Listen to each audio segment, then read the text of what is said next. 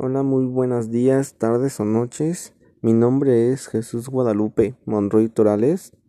Estudio el Bachillerato Tecnológico CBT número 2 Mpango, cursando la carrera en técnico en gastronomía.